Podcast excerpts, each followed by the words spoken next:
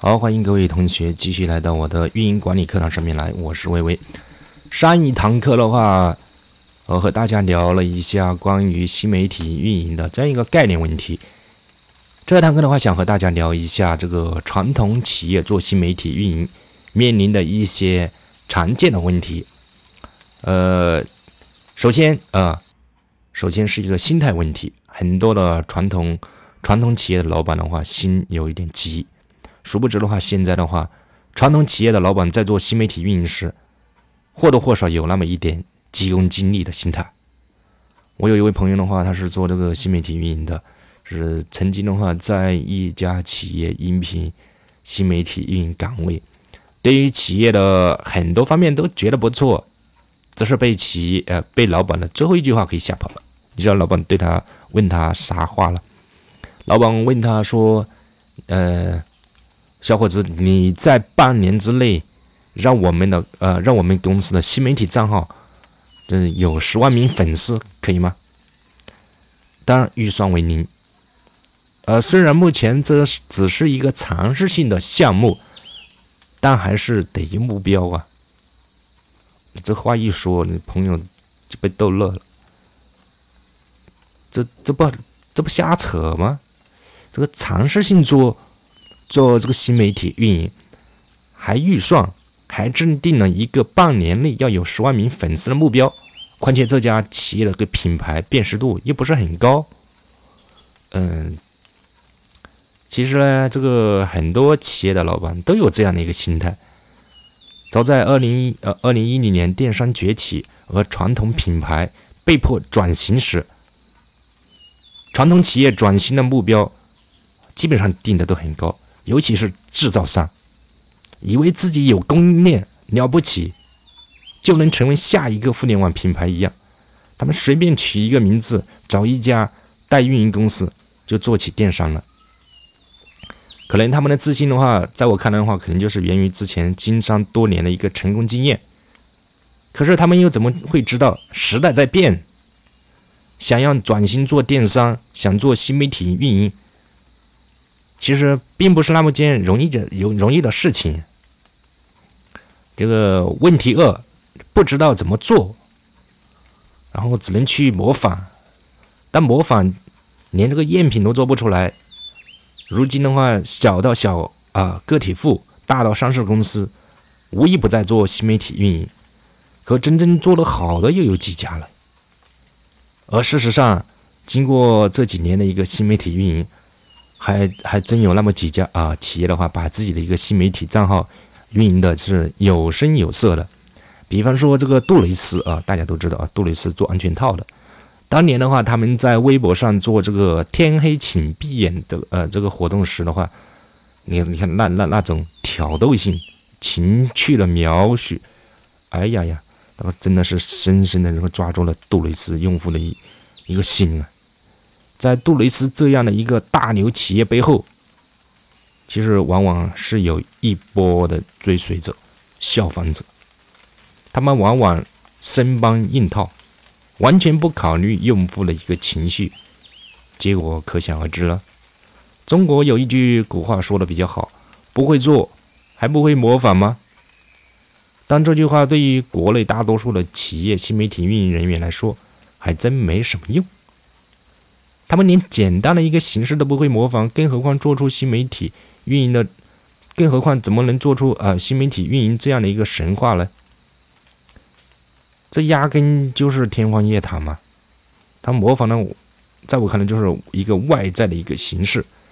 而没有没没没有基本的一个呃运营逻辑与用户思维，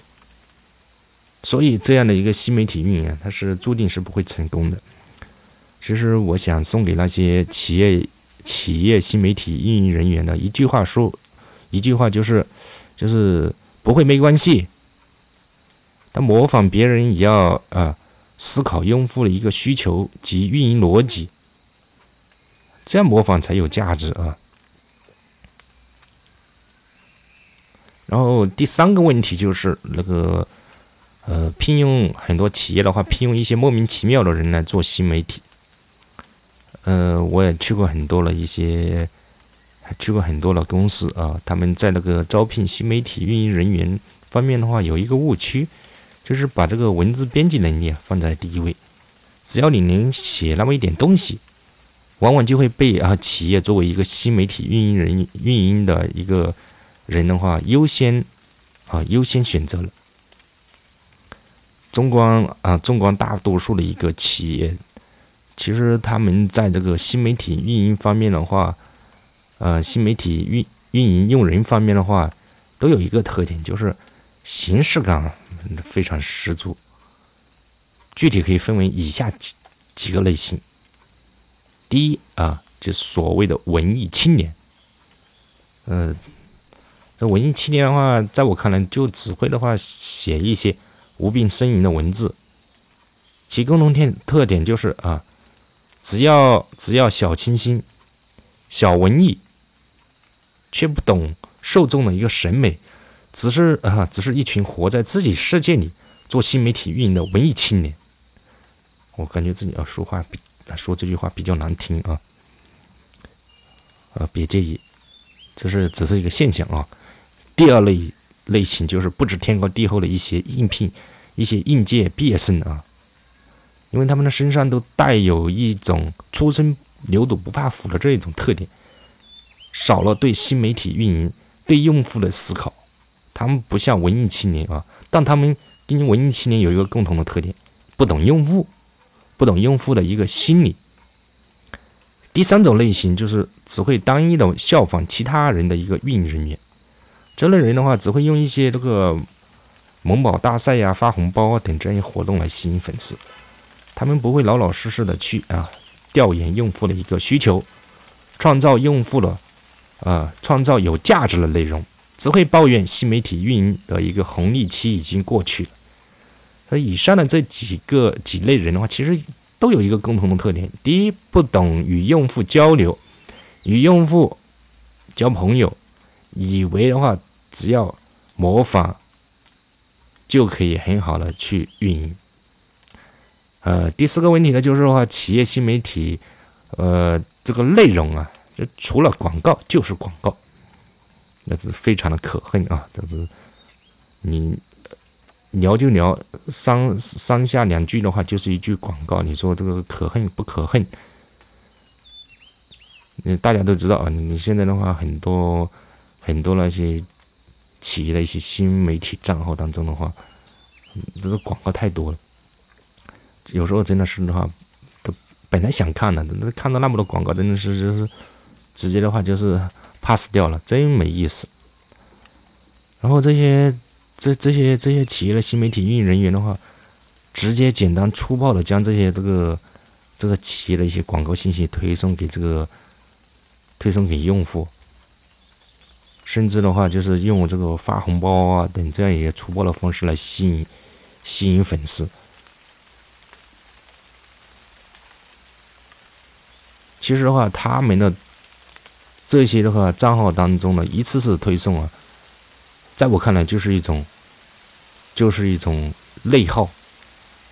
就是一种掉粉的一种现象。而对于那些啊没有取消关注账号的一些粉丝，几乎都是沉睡的粉丝。而这些而这些企业的话，想要唤醒这些沉睡的粉丝，在我看来，他们他们就是那用那几招啊，发红包。送优惠券、打折，然后除了广告之外的，除了这个广告之外的话，这个企业那个新媒体其实就没啥原创的、有价值的内容提供给用户。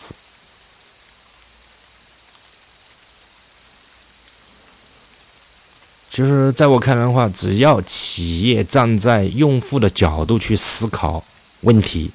就很容易被用户接受，可是又有多少人能够沉下心来去做内容呢？这是否的话是成了这个企业新媒体的呃新媒体运营的一个通病呢？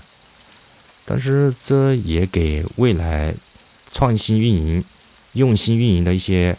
企业新媒体运营人员的话，带来了一次新的机会，了解行业、了解用户的痛点，能沉下心来与用户沟通的企业新媒体运营人员，虽然不一定能写出一手好文章，但是他们绝对能够独立思考，与用户交流，让企业的新媒体有新的生命。这也是他们与目前市面上大多数的企业新媒体账号不同的一个地方吧。就是在未来的话，新媒体账号账号中的话，满屏的广告的话，随着这个企业新媒体运营人员素养的提升，我想的话，它会逐渐的消失掉。虽然的话，呃，当然啊，当然这个读者的话，不要啊，当然的话，这个大家的话，不要不要以为这个企业的这个企业的新媒体账号的话，不能发企业广告。而是，而是在这个推送广告信息的同时，要找到与用户的一个需求、价值观的一个相交点，让广告不要变得那么突兀，要变得有趣、好玩，让用户记住你。你像那个杜蕾斯、支付宝、可口可乐这些广告，他们我觉得做的挺好的，而且形式多样化，还能够抓住用户的心，让啊让让大家觉得有趣好玩。我觉得这些的话都是他们的优点，觉得可以去去采纳一下，做一个正所谓做一个有有趣的灵魂啊，这非常重要啊。其实对于企业来说啊，在做这个新媒体运营时，模仿跟风其实都不可怕。也不要怕，新媒体的红利期已经过了。企业新媒体运营人员的话，要回归生活的态度，发现生活中的一个细节与感动，感知用户及潜在用户的一个真实需求。跟风并不可怕，怕的是在跟风后，依旧不明白用户的心、用户的需求。好，今天的话，关于这个传统企业在运营这个。新媒体过程当中遇到了一些常见的问题，就暂且和大家聊到这里。下节课的话，我们继续啊，继续聊这个企业的一些其他方面。如果你有其他疑问的话，可以给我留言，都可以的啊。好，我们今天的话就暂且先聊到这里。下一期的话，聊一下